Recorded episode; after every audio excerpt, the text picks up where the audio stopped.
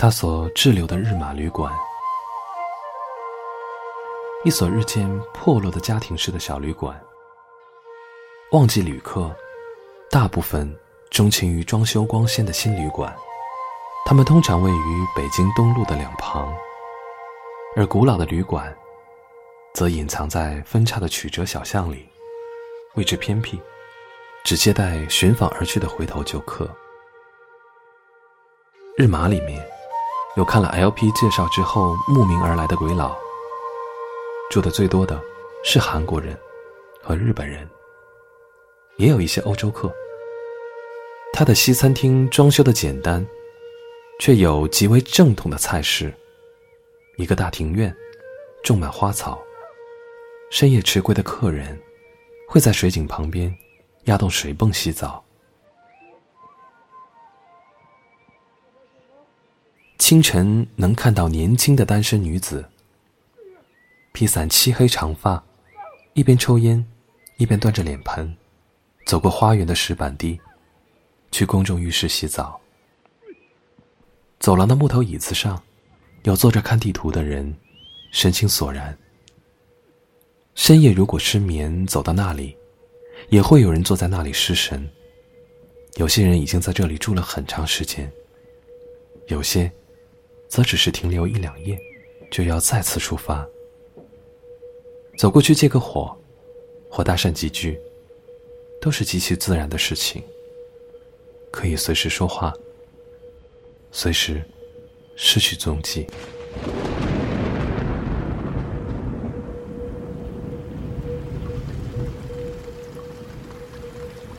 他抵达的深夜，门被推开的瞬间，扑进来潮湿冷清的雨水气息。男子泄露行囊。拧开床位边上的壁灯，脱去防风外套。化学纤维质地的精密衣料在空气中生硬摩擦。爬满雨水的玻璃窗被幽暗灯火照亮。浮现出的来自南方的男子，容颜如同二十五岁般年轻。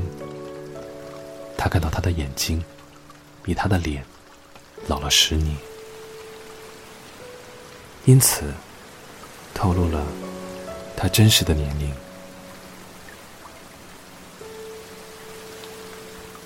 他说：“抱歉打扰你休息，我的汽车绊到抛锚，所以深夜才到。”他的语调清淡，并不显得拘谨，仿佛已经与他熟识很久。在出发之前，他上网查找关于拉萨的资料。看到他的名字，一些曾经来到拉萨的旅行者回到城市之后，会在网上的游记或日记里提到日马旅馆三零七房间的女房客。每天早上在走廊里煎煮中药，不发一言的古怪女子，身患疾病，不了了之，在拉萨无所事事的滞留。他们猜测他的疾病，无人知道他的过往，只知道他叫庆昭。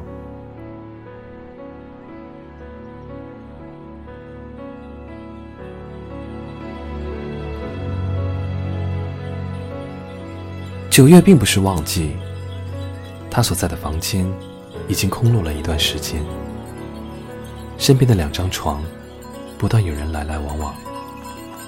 那些走在路上的人，从世界的某个角落，通过某种特定的方式——飞机、火车、货车、客车、自行车、徒步，汇集到这个高原之上的城市，停留之后，又分散进西藏的不同地区。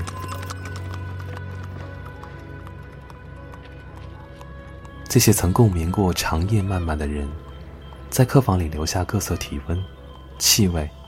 和声音，拍打起伏，如同潮水。他对人有疏离心，不喜欢与人搭讪及刻意靠近，以求融合。在气场有设定的一种自觉自控。他的岛屿寂然不动，遵循属于自己的漂移规律，缓慢应对变化。这使他觉得安全。他很少与他们对话，他对身边的人逐渐失去兴趣。在他们离开之后，快速遗忘他们的名字、身份、年龄、原住城市，种种，一无所知，从来都不记得他们的脸。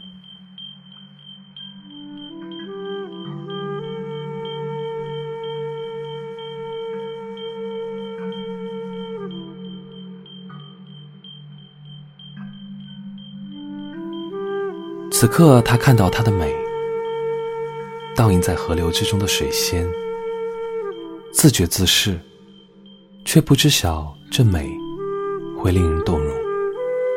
坐在暗中，淡淡的火光照耀，欲言又止的眼角眉梢，细长拖延。他看到她的第一眼，看到她与这个世间的距离。间隔一步之遥，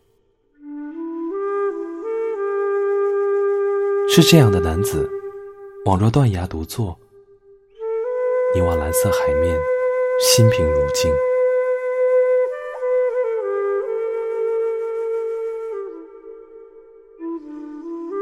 也许在很多年之后，他一样会遗忘他的脸，如同一个人从土中挖掘出来的陶器，把盒盖掀开。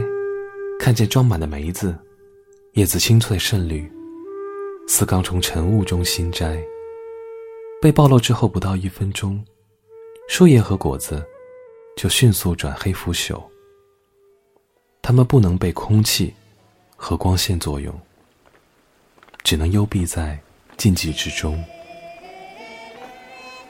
它的质量是它所能触摸的真实可近，却始终。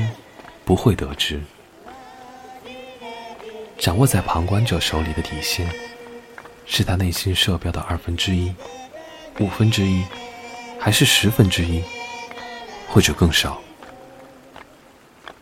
而他将用同样的模式保留和损坏掉属于他的记忆。